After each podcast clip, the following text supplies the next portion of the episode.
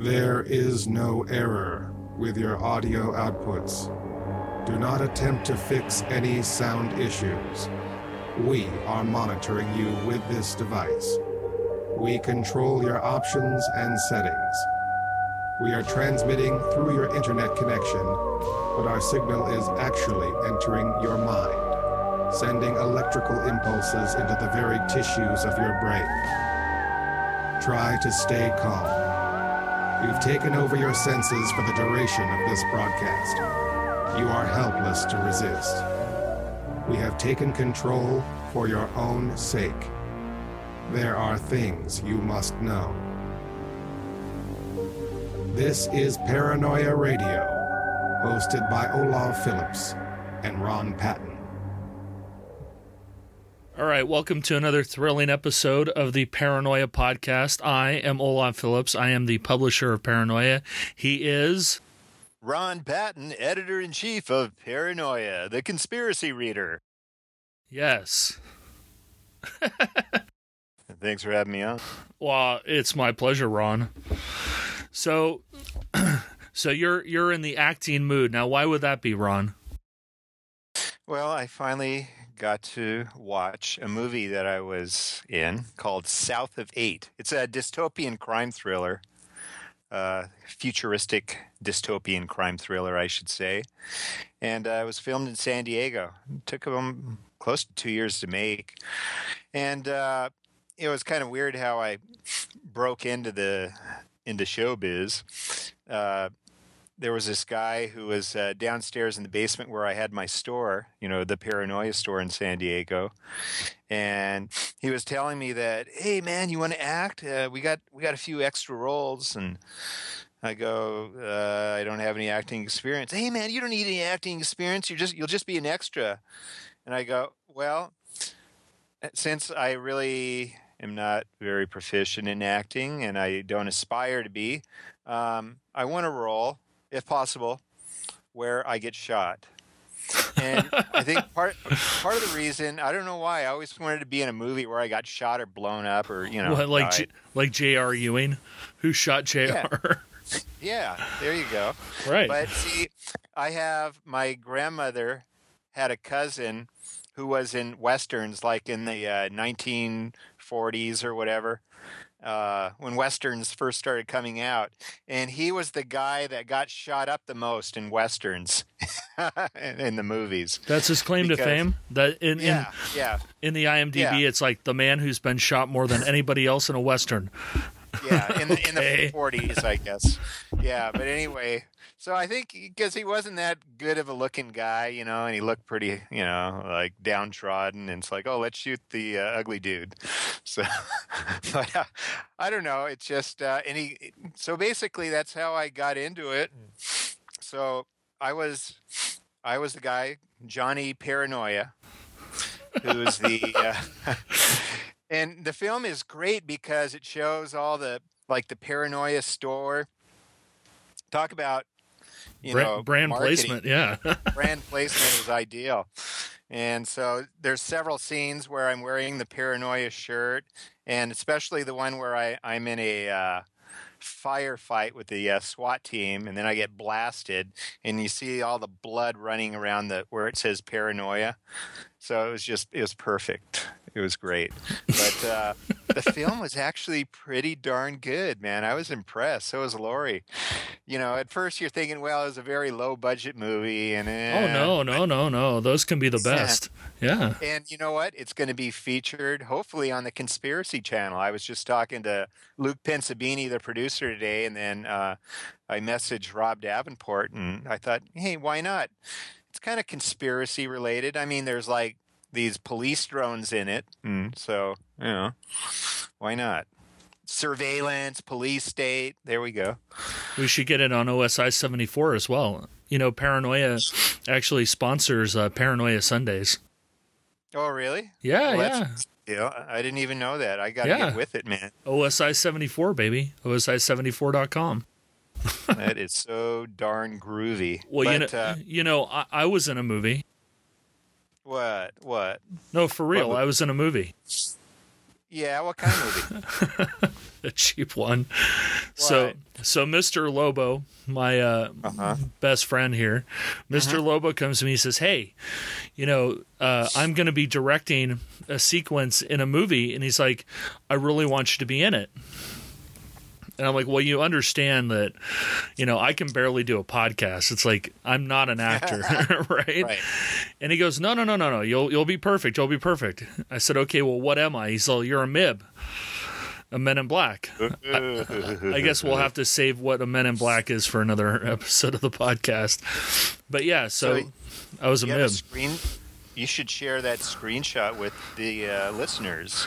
You know, I So- should I should put it on our our Paranoia magazine Facebook. Yes, you should. I think that would only be appropriate. We'll have mine where I'm shot dead with the paranoia shirt, and then we'll- have you as a mib.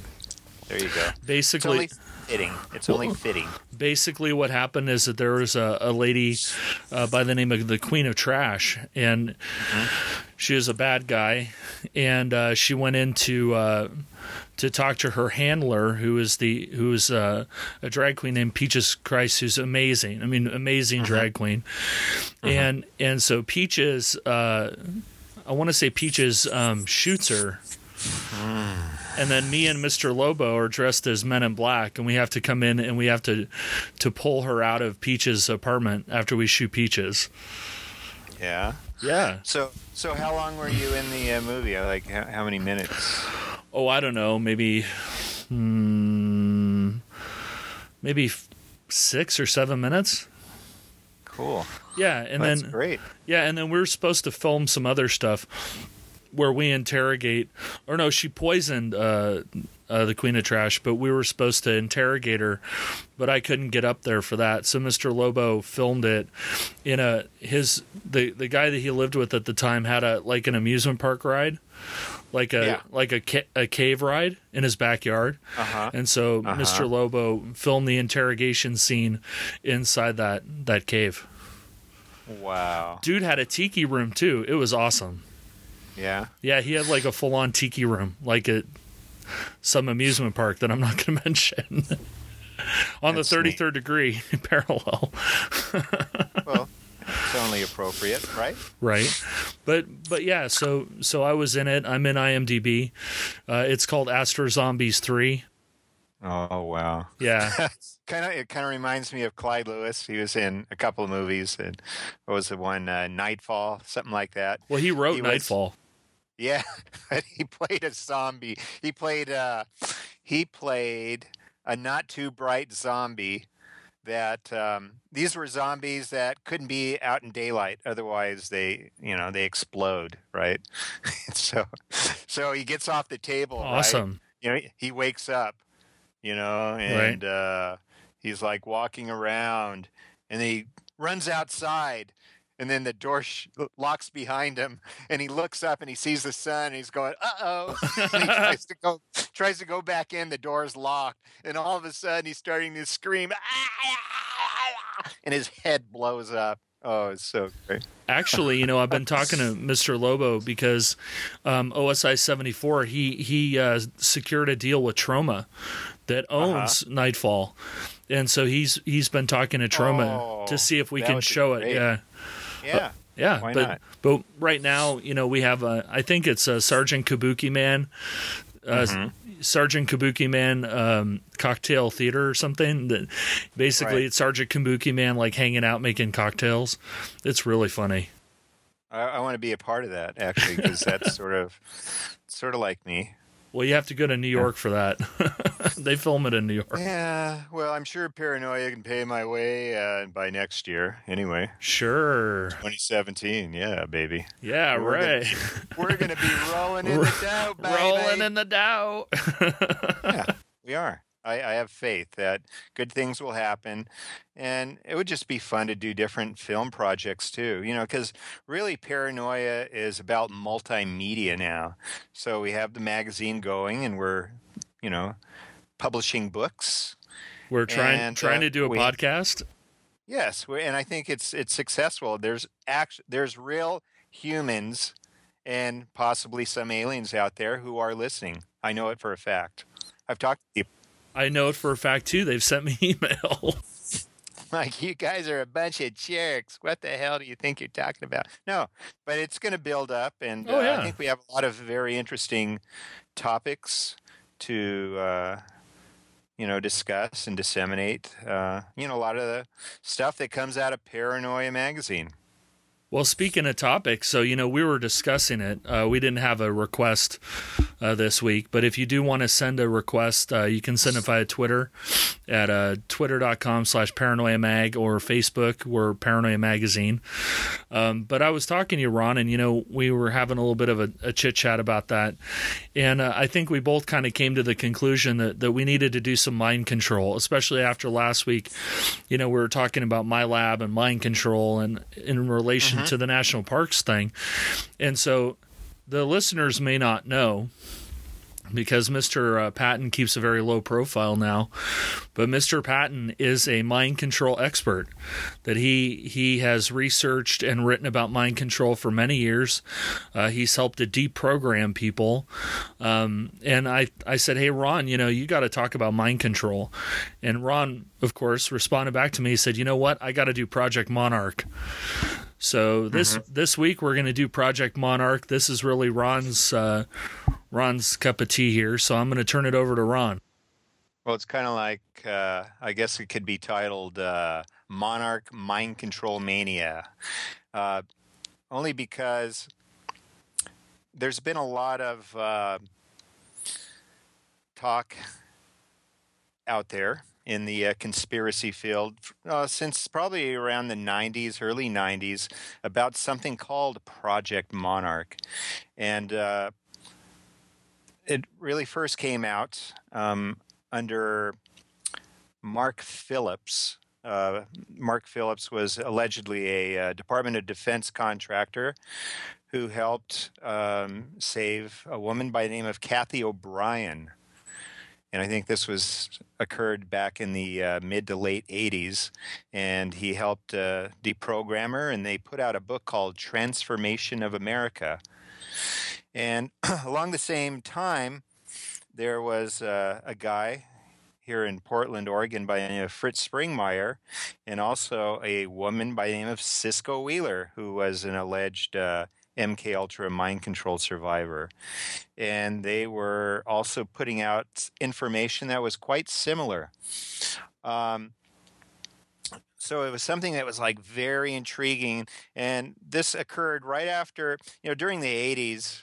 Uh, that was a period that was sort of referred to as the satanic panic era era because you had uh, like the McMartin daycare scandal and the Presidio daycare scandal and the Franklin cover up which all allegedly uh, entailed um, mind control uh, satanic ritual abuse Well, now now during uh. the during the late '80s, there was a kind of satanic panic in general. I mean, it seemed that everywhere, you know, people were talking mm-hmm. about these Satanist groups, not just mm-hmm. you know with the child abuse and the mind control, but like killing cats, and you know there were mm-hmm. Satanists everywhere, you know, and they were running the Yeah. government, and I mean at that time, Satan Satanists, and not not like Anton LaVey Satanists. I mean like Satanist Satanists, you know, Yeah. supposedly were like everywhere. They became like the communists of the 1980s. Right, and so there was a bit of hysteria, um, but I think that was uh, intentional. Really, uh, there was a lot of disinformation that was put out, and you know, like I tell a lot of people, usually, not all the time, but usually, the truth is somewhere in the middle. And I think with the satanic panic, because uh, there's a lot of Satanists and uh, people who practice, uh, you know, dark magic, you know, who will say, "Oh, there's no proof of satanic ritual abuse, and uh, you know, you just don't see any evidence of it whatsoever," which really isn't true. There's uh, lots of evidence. It's a lot of it's just unfortunately covered up. And I mean, this information comes from people in law enforcement that I've spoken to over the years. so yeah, it does exist, but I don't think it's quite as rampant as a lot of people think. It's just so sensational that, you know, it's kind of like during the Salem witch trials, you know, the back in the uh, 1600s in, in the United States, you know, people got so hysteric that they were accusing uh, their neighbors who looked at them the wrong way of being a witch. Right? Seriously, it got that bad. So. Um, so it's kind of like what was occurring in the 80s. But again, I believe this was really planned. I believe it was a, a government type of disinformation program. And, you know, a lot of people probably not like me for saying this, but I think uh, Ted Gunderson actually had a lot to do with that, the disinformation campaign. Um, he was a former FBI bureau chief who was uh, instrumental in creating COINTELPRO, which was sort of the uh, government infiltration program of so-called dissident groups back in the 60s, such as the uh, Black Panthers and the Symbionese Liberation Army and uh, you know different groups of that nature. And uh, so what he was doing is he was putting out a lot of information and statistics back in the 80s and 90s about satanic ritual abuse. And uh, a lot of the stuff was really unfounded. And so what he would do is like try to debate like Anton LaVey or uh, Zeena LaVey, Anton's daughter, or even like Michael Aquino on on different TV shows like Sally Sally Jessy Raphael or Geraldo Rivera. Morton Downey Jr. Yeah, I mean, it was just, it was. I found it very intriguing, um, but at the same time, I was miffed. I was really confused because I knew on on one hand that what Gunderson said was a bunch of BS. It's like he's just throwing out a bunch of information as if they're facts, right? But because he was in the FBI, right? This knight in shining armor who supposedly helped break open the McMartin daycare scandal and you know uh, some other cases across the country. Actually, what he did is he went around as the so-called expert on satanic ritual abuse or mind control. So anytime there was a major case throughout the country, he would get involved in it. And more times than not, he would essentially make the uh, cases fall apart because of either embellishment or exaggeration or just disinformation. So I think that was his uh, MO. and he kind of continued that in the uh, 90s by talking about Monarch with, excuse me, uh, John DeCamp, former uh, state senator who put out the uh, Franklin cover up. so you have again, kind of going back to the Trance Formation of America, Mark Phillips and Cathy O'Brien, who put out that book, and it was very sensational. Uh, I, I, met them several times, and I mean, I really uh, felt for Cathy O'Brien, but I just th- thought thought something wasn't right with Mark Phillips um, when I asked very direct, pointed questions about where he got his sources, and you know, hey, so I understand you know how to deprogram people. Like, where's the proof? You know, and uh, he would always sort of like uh, slip and slide. He reminded me of a used car salesman, honestly, and. Uh, I just didn't have a, a, good feeling about it. And then later on, there were a lot of uh, uh, MK Ultra slash Monarch mind control survivors who really believe that he was part of the disinformation campaign as well, and that Cathy O'Brien was simply a, uh, a survivor who was still being uh, used in, but in a different capacity, sort of in this disinformation type capacity. and uh, same thing with Fritz Springmeier. A lot of people know that I was associated with Fritz, and I also knew Cisco Wheeler. Um, who I was told passed away uh, a couple of months ago. I don't know if that's true, but if it is true, I, I feel really bad about that because I really wanted to be able to, you know, talk with her and kind of get her perspective on things after her parting her ways with Fritz Springmeier but uh, he was another person who was putting out some very uh, honestly he put out some really good information but at the same time some of the stuff was pretty spurious and uh, a lot of people thought he was just being really hyper religious and kind of hiding behind this christian veneer well, well um, ron want, ron he what? he has accused you of being an illuminati agent and a, and a disinformation uh, agent. and a Jesuit spy. Just because I went to a yeah, w- which is crazy. You know, I went to a Marianist Catholic high school, and all of a sudden I'm this Jesuit spy. I guess that's the best he could do. Oh well, but I mean, but yeah, it was just a, a very crazy period in my life, and I also, I, I often thought it's like, how did I get caught up in all this stuff? You know, and especially knowing Ted Gunderson and you know meeting Mark Phillips and Cathy O'Brien and sort of like befriending Fritz for a few years and then finding out that you know he he wasn't the person he alleged to be. You know, a lot of people don't realize he was in federal prison back in the 80s for kidnapping, yet he doesn't really talk about that. He doesn't tell people why, you know. So he he kindly uh, he he conveniently hides behind this veneer of being this good Christian minister and uh but you know, I think over a period of time the facts will reveal themselves and it's it's not anything like I have this vendetta or whatever, but I just know I I was with them. I knew a lot of things that occurred during that period of time. And uh you know, the whole Project Monarch thing, I don't discount it all, okay? Because I truly, truly believe there was a uh, um, an MK Ultra type of program where they were creating multiple personalities in children. And if people don't know what Monarch programming or Project Monarch is uh, supposedly about, it's creating multiple personality disorder or dissociative identity disorder in children. You know, it's to create uh, these alters or these split personalities. And what they do with these alters or personalities is they program each one of them to do an assigned task or function. So one might be like a human tape recorder, one might be trained as an assassin, one might be trained as a prostitute. So, uh, you know, when you think about it, it's very ingenious to be able to create all these different types of people or these secret agent type personalities and put them into one person. You know, it's very cost effective when you think about it. and who would suspect a, a beautiful Playboy bunny, bunny from Lansing, Michigan, being an assassin?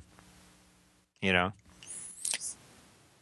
Yeah, but I mean, I say that because I knew of, of a, a woman who was, you know, uh, and she was involved in a very high profile assassination. I just, I don't want to talk about it right now, but, uh, so I, I've talked to so many people who were part of this, and I truly believe that there was a program like Monarch or Project Monarch, but you'll you'll never find any official documentation through either through the Freedom of Information Act or anything prior to 1990 or 1989 eluding to a Project Monarch. And I believe that, uh, from my understanding, there was a, uh, a, whistleblower, a political activist by the name of Harlan Girard from Philadelphia, who was sort of tracking the whole Monarch thing. And he found out that Mark Phillips was the one who first came out with that sort of that moniker or that that phrase, uh, Project Monarch. So that's sort of how things got started with uh, uh, Project Monarch. Um, and it, it's actually sort of, it could be like a combination of different types of projects. Um, but again, you're not going to find anything per se that, uh, you know, again, it, no documentation will substantiate such a uh, program by the CIA or Department of Defense actually exists. So if if it's a composite of various programs, so uh-huh. how how do they go actually go about because I'm I'm not the the expert in in the mind uh-huh. control stuff. Ultra is really your your your ball of wax. Right. When you talk about I mean, when you talk about Project Monarch, right? Let, us say for the uh-huh. sake of argument, the Project Monarch, as we know it, is a composite of several several programs that that are very deeply hidden, deep, deep, deep down in the system. Right. How how would you? What are the mechanisms that they use to try to try to do this kind of uh, mind control? Well, I mean, some of the things that they do to create the splits are uh, to dissociate people, especially children, and it has to be children. It's not like they can take a person who is older and try to create those splits because what it'll do is it'll more likely create a, a PTSD, post traumatic stress disorder. It just doesn't have the same type of uh, response. Whereas a child's psyche is still being developed. So they say usually the MPD or DID system can only be created prior to the age of six. And so um, the basically the uh, Department of Defense and the CIA attained a lot of uh, information from uh, the uh, Project Paperclip doctors that came into the United States. And so there was a lot of uh, um, experiments that were, be car- were carried out at uh, Dachau, Auschwitz, and several other uh, concentration camps. And so the paperclip doctors allegedly came into the United States and uh, under the uh, auspices of uh, Wild Bill Donovan, who was uh, in charge of the uh, OSS. Uh, that was a precursor to the CIA. And then in 1947, it became the CIA. And then they also put together the National Security Council. And that's really when pro- the uh, MK Ultra projects first started. I think it, they first started with uh, Project Chatter, which was a response to the Soviets, the Soviets uh, brainwashing that they were carrying out, and so a lot of that they were utilizing drugs. So one of the things that they do uh, again to create trauma is uh, either I mean, I hate to be graphic about it, is they rape the child. Um, or they might uh, shoot another child in front of a child. Like they'll have two groups. Uh, one group is called the chosen ones, and those are the ones that are observing what's going on. And so let's say there, and then there, there's the expendable ones, and they're the ones that are usually tortured or taken out. Um, and so they see some really horrific things. Uh, electroshock is something else that occurs with these children in order to create the splits. And, and uh, they're also given various types of drugs. Um, you know, of course, LSD was one of those drugs, but there were many, many more drugs. Um, and, you know, we only know 20% of really what came out of MK Ultra. So that's why it's it's something very very uh, secret. And you know when they um, declassified MK Ultra, there were so many things that were altered or blacked out. Uh, but there were people who were talking about uh, being like hypno couriers, assassins, or whatever having like split personalities. There was a, actually a doctor during World War II by the name of Dr. George Estabrook who would uh, talk about being able to create these hypno courier assassins uh, just through hypnosis and some drugs. Um, which was interesting because there was a movie that came out, um, you know, back in the uh, I believe it was the early 60s called uh, The Manchurian Candidate. It had Frank Sinatra. And it was sort of like the same premise where they were being hypnotized and given drugs and you know they would pretty much do anything the uh, their handler would tell them to do so those are the, the main components, you know, in order to create trauma would be usually uh, uh, some sort of physical abuse, which included rape, uh, electroshock, uh, drugs, and uh, other types of torture as well. And, you know, the reason I guess I had a very uh, profound interest in this is because I actually didn't believe this happened somebody told me about this at a church that I I went to, and uh, basically he was saying that he was a part of this program. He was at uh, China Lake Naval Weapons Center, and he was part of the chosen ones, the the kids that were bloodliners who were expend expend or not expendable, but were the ones that were going to be programmed to carry out all kinds of different assignments. You know, and so 75% of these individuals are women. And the reason why there's so many women that are part of this is because um, they can usually dissociate better than men. They can endure a lot more pain.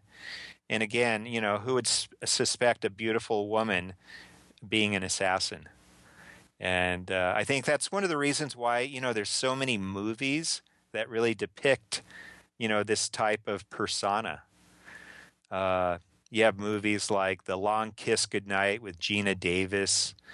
Uh, you have uh, Hannah Salt with uh, Angelina Jolie. Um, what other movies that are out there? Um, Kill Bill. I don't know if you saw that. Of But you- course. and then you know you have these femme fatale. Oh, uh, there's another. God, it's with uh, Bridget Fonda. Yeah. But that's yeah. a, that's a remake of the original um, Right. Luc Besson film that was part of the French New Wave. right. The original is much much better. Right. So it, I find it very intriguing that there are so many movies that really depict this stuff. So on one hand, uh, oh, and then there's a movie called Telefon, which Yes, came out in that- 1977. That I want to ask you about that. That was actually in my notes to ask you is about Telefon.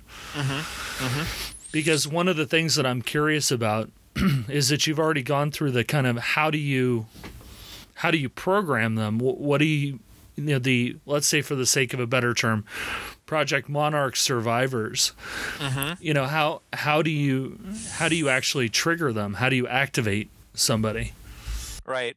Well, back, I would say when it first started out, like uh, it, when it was in full swing back in the 50s and 60s, um, it was usually done through um, uh, sort of auditory or, or verbal commands. And that could have been like through uh, a, a poem or it could have been through reciting a fairy tale, especially if it was a child. And you know, a child can you know readily identify with fairy tales and children's songs, and so that that's how they were activated. Usually, it was through things of that nature. Is so this is the catcher in the rye thing, right? Where Exactly. you see a lot of assassins that when they're when they've completed the task, you know, the, they either have a copy of Catcher in the Rye in their pocket, or they'll mm-hmm. actually sit down and read Catcher in the Rye while they wait to be apprehended. Right, right. And so basically there's certain there might be certain passages, let's say Catcher in the Rye. So you had people like John Hinckley Jr., right? Who uh, tried to assassinate Ronald Reagan, and then shortly thereafter, you had uh, Mark Chapman, who did assassinate um, John Lennon. And what did he have in his possession, right? Yeah, yeah, Catcher in the Rye. Very right. interesting. But the thing is, there's activation, right? So I believe that Catcher in the Rye was just to reinforce the programming, right? To keep the programming intact. But he needed a command. Let's say like Mark Chapman, for instance, right? He needed he needed a, a, a trigger phrase to activate his programming. So I believe the person who activated his programming was the doorman at the Dakota Hotel, who happened to be a Cuban national who was also a uh, CIA asset who came into the United States right after the Bay of Pigs. And Interesting. The, the same thing happened when Robert Kennedy was assassinated, and you had somebody like Sirhan Sirhan, right, who was, you know, highly suggestible. Um, he had PTSD, um, and uh, the thing is the the last person who spoke to him was the infamous woman in the polka dot dress. Now I have it on good authority, very good authority. Actually, he was somebody who was involved in the assassination, who knows who the woman is, and said she was also a Cuban national, and uh, she came into the United States with the guy who was the uh, doorman, you know, at the Dakota Hotel, because he, he uh, my friend Rod McKenzie, he was a uh, contract agent for the Department of Defense and for the mob, and uh, so he knew both of those people, and so he believes that he gave. Uh, the woman in the polka dot dress gave Sirhan Sirhan the trigger phrase to activate him and to start shooting. So those are uh, two incidences where I think you could actually see or you know understand how this uh, type of programming is is activated. Uh, the other part of it is sort of like memory dissolution, right?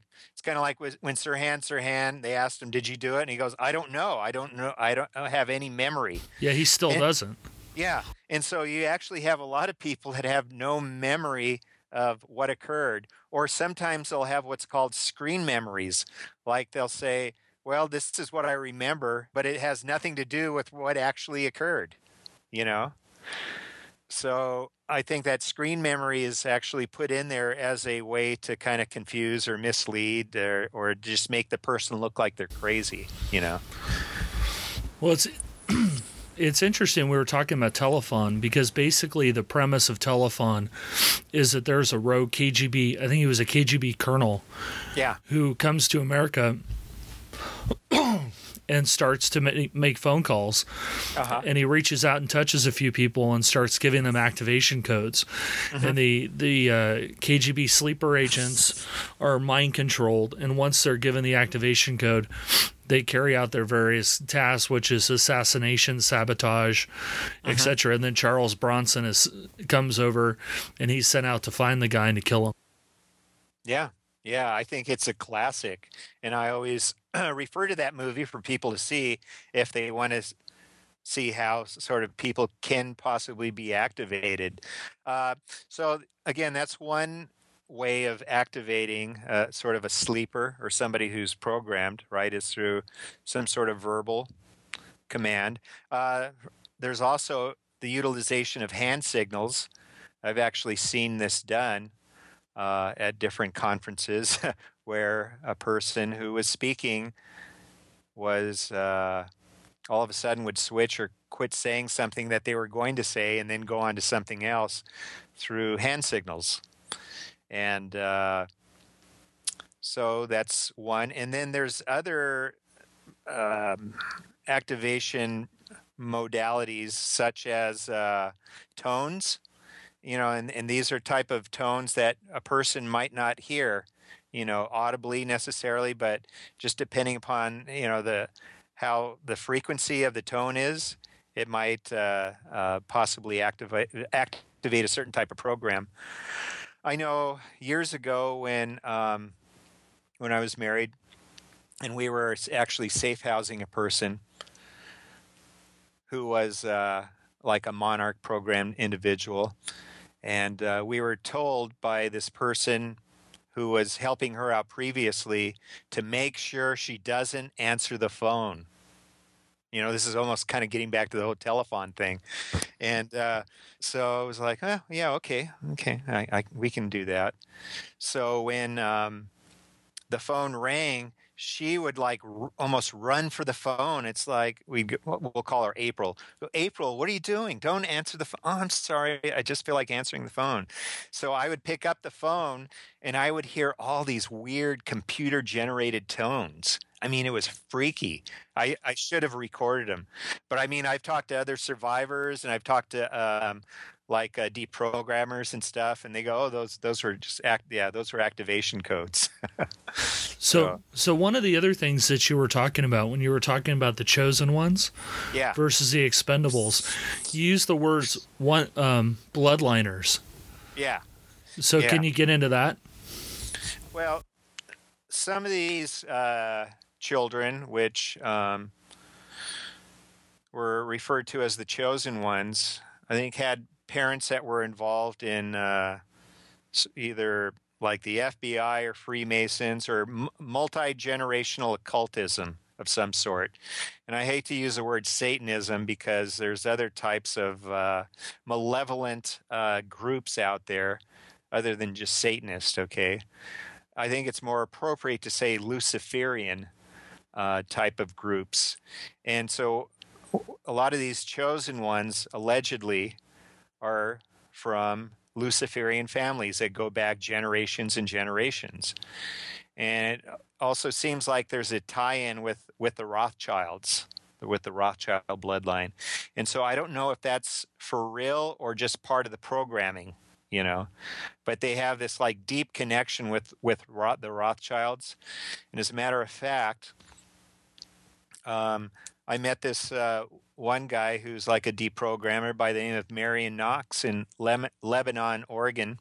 You know, not too far from in, from Portland, and he was helping a lot of people uh, as far as deprogramming. I mean, these were people that were going through like big name deprogrammers across the country, and they couldn't get help, but Marion was able to help them out. And he found out that there was this connection to the Rothschilds, and uh, that a lot of these survivors, if you would able, if you were able to access their uh, secret names that they were given to when they were raped as children. Uh, they were like these three year old. I know this sounds like really outlandish and stuff, but a lot of the survivors who I talked to said, you know, this this stuff is real and uh, the, at the age when they do these rituals, they're given a secret name. So once he was able to ascertain what the secret name was, and you know was able to like pray for them and you know be able to kind of get down to the nitty gritty of things, he was able to collapse not only the MPD system, the multiple personality system, but the uh, the programming. And it was like uh, it was so crazy because I I was skeptical about him really because it's like oh this just this can't happen, you know these it just doesn't work that way. But I met so many people that he was able you know that he was actually able to help, and for years they were fine. I mean sure that when you go through this type of torture, I don't think you're ever the same, but more than anybody else, I think Marion Knox was able to to help quite a few people. But there was always this element of the Rothschild bloodline. They they felt they had this connection with the Rothschilds, and so um, I don't know honestly if there's some sort of genetic predisposition or if it was just part of the programming where they felt that they had this Rothschild uh, program. And then the other part of it too was Joseph Mengele, now, he was allegedly a really influential part of monarch programming.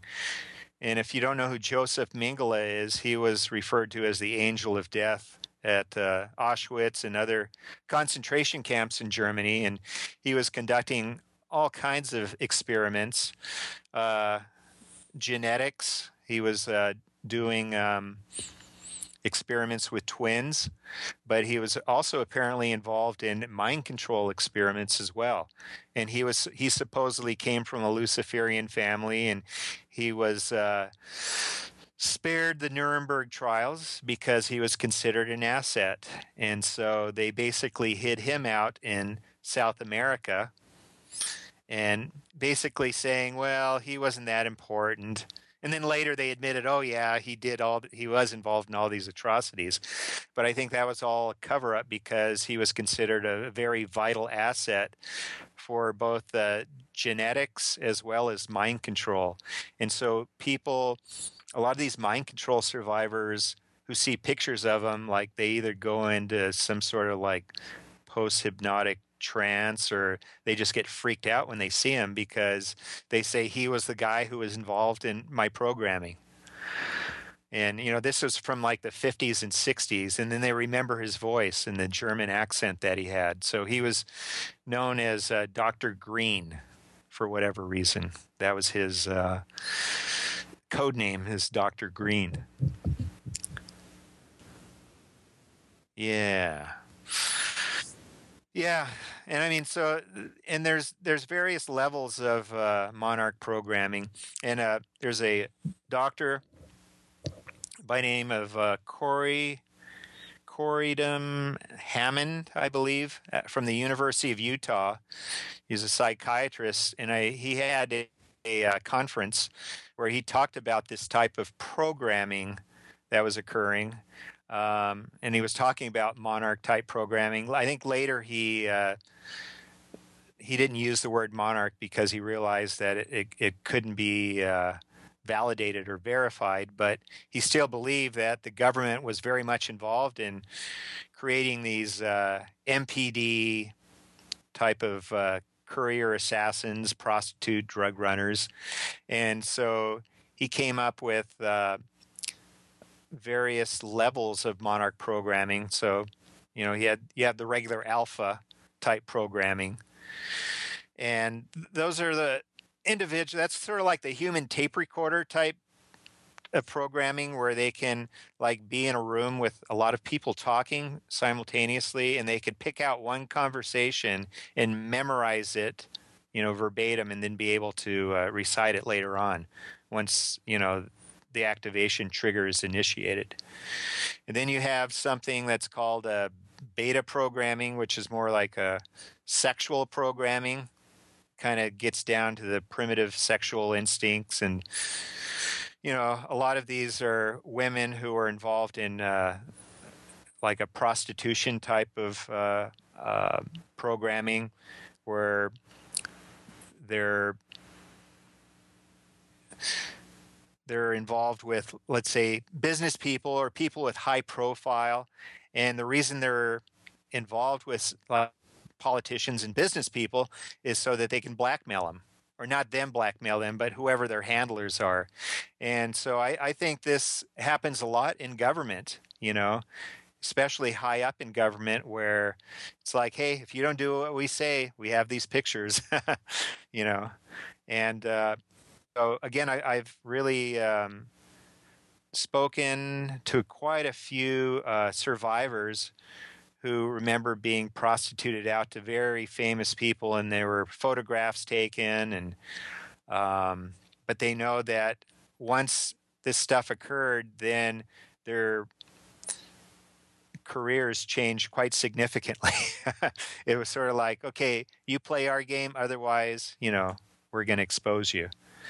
Uh, another type of programming is called delta programming, and that this is also referred to as like assassination or killer programming. And uh, some of this is actually used in, uh, I, I, know, like Navy SEALs and Delta. And so there's a lot of people in uh, special forces who are actually programmed as well. And they have to fit a psychological profile.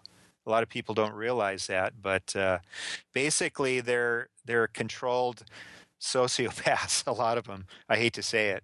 Probably get in trouble for that, but you know I, have talked to so many uh, people who are either in special forces or know about certain certain guys that were sort of like quite a bit different. when I say quite a bit different, it was like. Uh, they were able to kill a lot of people, but do it in a very uh, uh, silent way. Well, I think know? I think it's also important to point out that you know when you're talking about Delta programming and you're talking about the special forces of the Navy mm-hmm. SEALs, that it's it's not all special forces, it's not all no. Navy, it's very no. specific individuals that are pulled oh, yes. out of that yeah. in program because they, they, have to fit a they have to fit the psychological profile. A lot of those guys were abused when they were younger, right? So they're a little bit more pliable in terms of being able to be programmed. And you know, I think that's a very important thing to point out in general because you know, in conspiracy theory, I think there's this notion that when we talk about various conspiracy theories that like everybody in the government is corrupt or uh-huh. all businessmen are being blackmailed or uh-huh. You know there's these overgeneralizations of of the scale. And Right. I, I think it's very important to understand that that when you talk about things like project monarch you talk about alpha programming beta programming delta programming that they these are very specific individuals that you're not talking mm-hmm. about millions of people. You're talking about thousands of people or hundreds of people. And when you talk about conspiracies in general you know not everybody in the government is involved. Not everybody in the special forces is involved. No, it's very compartmentalized. Yes, very, very, know. very, And very so- tight. So it's kind of like when I talk to special forces people about this stuff, they know that it exists. They just don't know a lot about it because, you know, they go, you know, things are so compartmentalized and we only know so much, you know.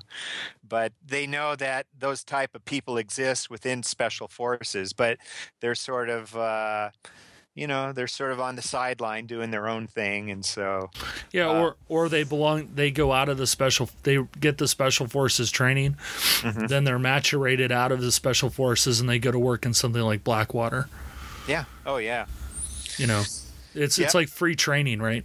But Yeah. but again, you know, these are very very specific individuals, and I, I think a lot of times, you know, the people in the special forces they might know that guy and say, well, that guy's a little off, but, Mm-hmm. but boy is he efficient, you know, and, and that person may be one of these people, or it may just be Yeah. very good at it. It's hard Right. to tell. Right. And then uh, there's another type of programming called theta programming, where it's sort of like psychic type programming. And that pretty much coincides with uh, uh, one of the MK Ultra sub projects known as Spellbinder. Um, and the other one was Project Often, O F T E N, which was sort of a, a, a sort of a research study where they tried to uh, they attempted to harness the power of occult forces and uh, so whether or not that actually worked is speculative but uh, it's interesting that this theta programming has to do with theta type of uh, programming uh, which was also indicative of some of the um, soldiers that were involved in the first earth battalion. And so the First Earth Battalion was something that was developed, I believe, in the 1980s under the auspices of uh, Colonel Jim Channon. And uh, it wasn't psychological warfare, but it was known as psychic warfare. They were part of a psychic warfare division. And uh, there was actually sort of a movie. It was kind of a spoof that was made a few years ago called "The Men Who Men Who Stare at Goats" with uh, George Clooney. Actually, and, and it's a it's an amazing book. Mm-hmm. That if you read the book, it's it's actually Men Who Stare at Goats is amazing. Right. but a lot of a lot of that that kind of methodology for the first earth battalion you know that was a response to the soviets because at the time they, the soviets the kgb you know and the gru and, and the other elements of their intelligence apparatus were experimenting with psychics they were experimenting with occult forces they were experimenting with all this stuff and the cia knows about it they Right. they come back and they say hey you know they think that they can kill somebody you know psychically at distance you know we better get our hands on that because we don't want to be losing the psychic warfare gap you know there's Right. like the nuclear gap how many missiles do we have versus them Uh huh. At that time there Yep. was very much a psychic gap too that they they always call them gaps that they wanted to level the playing field so Mm-hmm. Right. that we we had psychic soldiers that could kill people at distance as well Right, right. I know there's a guy by the name of uh, Duncan O'Finioan. He's kind of a controversial dude, and he was supposedly part of this, like, not First Earth Battalion, but actually another type of uh, uh, psychic warfare group when he was a teenager, and him and some other kids went to Vietnam and they uh, got in this circle and they like started concentrating and all of a sudden there was like this huge explosion like a bomb went off around them. And you know they were they weren't uh, affected by it but supposedly all these viet cong were dead because of what they were able to do and i thought oh yeah right but there were several uh, um, like green berets and special forces who later came out to say that what he's saying is right. This kind of stuff actually happened. They were involved in all kinds of crazy stuff. And uh, but the thing about Duncan is uh, there's this other type of programming, and uh, a lot of MK Ultra slash Monarch people that come out and that aren't totally um, deprogrammed or healed have a lot of residual programming, which is either like which misdirects or is basically disinformation or misinformation. And so that's where we come into the screen memory part of things. Remember earlier I was talking about how screen memory works. And so I, have talked to several survivors about certain things that they were involved in, and I had to tell them you can't, you couldn't be involved in all that at the same time, because you're talking, you were supposedly here, right? But then you were actually over here, and that that can't happen. You know, you're not omnipresent and you're not God, you know. And they were really pissed off a couple of people, but I, I just I started thinking about it and then I came to the realization that some of this could be just overlapping type of screen programming. So to again to mislead or misdirect. And that's what's referred to again as gamma programming or deception programming. And, you know, that also makes the individual look like they're crazy because they're not consistent with their stories. And I know that I believe that Duncan O'Finioan went through some sort of program like Monarch, but there's a lot of uh, inconsistencies with his stories that make him look like he's some sort of crackpot or whatever. And unfortunately, that's, I would have to say, with a lot of uh, um, survivors that have like written books um, again, going back to Trance Formation of America, and you know, talking about how the um, Western music industry and how Major League Baseball is involved in monarch programming and all this. It's just sort of like so far out there, and there's no evidence to substantiate it. And so I think that's a really big thing is the whole deception or the, the gamma programming. And then there's the uh, the final programming, which is omega programming, and that's what's known as self-destruct programming, or self-mutilation, mutilation, or uh, um, for instance, one time I saw this woman who was sort of like in this. Uh, post hypnotic trance. And I don't know why this guy did it, but he was saying, like, hey, watch this. And he put her in this, uh, activated her, you know, gave her this trigger. And all of a sudden, I saw these lines on her leg appear, like little red lines. You know, like when you cut out a pattern, you have these little lines. And all of a sudden, they started appearing. And I'm like looking at him and looking at her, and it's like, what the hell?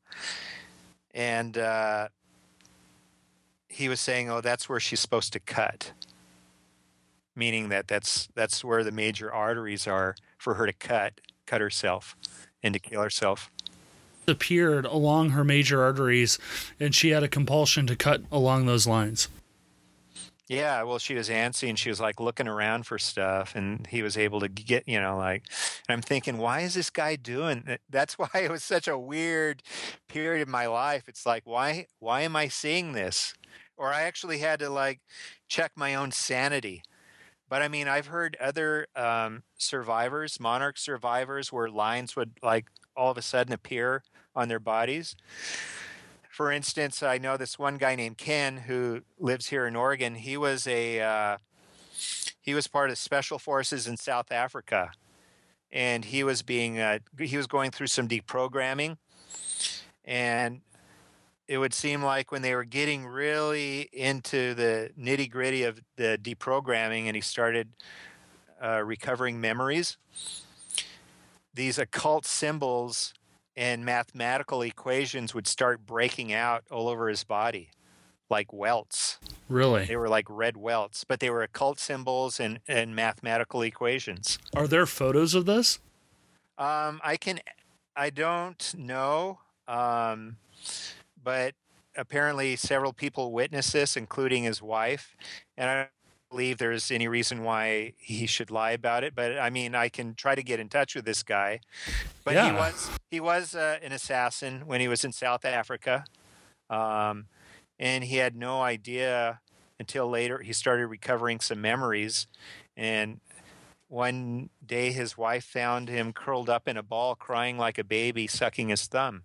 And here's a grown man who was, you know, a heavy duty dude. You know, he was a tough guy. So, uh, so I know that this stuff happens where people start breaking out with symbols or, or like these mathematical equations, or like I said, with this one woman who started, I could see the lines on her leg, and those were the major arteries where she was supposed to cut herself and kill herself. Well, on that on on that note, uh, we have reached an hour. So uh, th- this is our podcast. I know it's crazy. It's But, uh, crazy. But um, if I could uh, maybe just go over a few books that I would very much recommend for people to uh, take a look at if they want to understand both sort of the MK Ultra Monarch type of mind control programming. Uh, one book is called by Carol Rutz. R-U-T-Z, and it's called A Nation Betrayed, the chilling true story of secret Cold War experiments performed on children and other, other innocent people. And then uh, there's a book that we're going to be reprinting, republishing by Elisa called uh, Our Life Beyond MK Ultra. It's a very fascinating story. Uh, another good book would be by uh, Kathleen Sullivan. She's a recovered MK Ultra survivor, and it's called uh, Unshackled: A Survivor's Story of Mind Control. And uh, three more books, really quickly. Um, there's uh, Dr. Colin Ross, who wrote the book Bluebird: The Deliberate Creation of Multiple Personality Disorder. Um, and a book that I helped out with in, in research. It's called Mind Wars by Marie D. Jones. It's a history of mind control, surveillance, and social engineering by the government, media, and secret societies. And there's a book that uh, we've recently republished called Operation Mind Control by Walter Bowart. And it's a very exhaustive book with all kinds of uh, very detailed information on not just mind control, but individuals who were part of mind controlled cults as well. So Well- I highly recommend all those books. And and for Operation Mind Control, uh, just to put it in perspective, it's it's over 700 pages long. Yeah, it's a It's a it's a it's a book. great book. Yeah, well, it originally came out in the '70s, right after the uh, uh, Frank Church hearings when they declassified uh, MK Ultra, and then he put it out again back in the uh, mid '90s when he had some more information on some of the Monarch stuff that was coming out. So, I mean, I could go on and on and on about the, you know, Monarch type programming, but again, you know, if I can just close in that and to say that I believe actually this stuff still exists, but I believe it's entered the stage of uh, uh, electronics and transhumanism. And uh, sometimes we need to, we should get Elisa onto the show, and she could probably describe a lot better than I can about sort of the uh, the current uh, mode or the current program of uh, what's going on with this type of uh, very highly systematic yet malevolent diabolical mind control. Yeah, we'll absolutely get her on. Uh, and and just for the listeners, you know, normally on the podcast you're going to hear me and Ron, but there are certain situations like with Elisa where we want to bring on specific people to discuss various topics. Right. So sometime down the line, it would be great to get her on. Absolutely. And for Operation Mind Control, you can find that at paranoiapublishing.com. Um, our website is paranoiamagazine.com, paranoiapublishing.com. You can get us on Twitter at twitter.com slash paranoiamag. Uh, We're on Facebook. Uh, we're Paranoia Magazine on Facebook. And uh, I think that's all the big ways to get a hold of us. Uh, if, if you're interested in talking to us, we also have contact forms. Uh, we have a hotline phone number. You can send us cryptic uh, cryptic mail. We have a PO box. We try to be available. right? and you can also call us psychically. So uh, go go ahead and try that. yeah, call me psychically. Put put some uh, put yourself into my dreams. Alrighty. Hey, thanks for uh, having me on there, Olav. Oh sure, uh, Ron Patton. That was a great episode. I think But, uh, so. Next week we'll have uh, more in store on the Paranoia podcast. Thanks for listening. As I always say, be excellent to one another. And Take good care and keep the faith. all right, everybody, thanks for listening. Alrighty. Thank you for listening to Paranoia Radio, hosted by Olav Phillips and Ron Patton. Sponsored by Paranoia Magazine. Read it now. ParanoiaMagazine.com. Intro theme The Guide was composed by Scott Moon. ScottMoon.net. Outro theme Fighting Trousers is by Professor Elemental. ProfessorElemental.com. Voiceover written and performed by Mr. Lobo, host of Cinema Insomnia.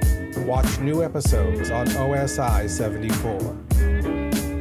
Visit us at OSI74.com. We are resuming control. For now.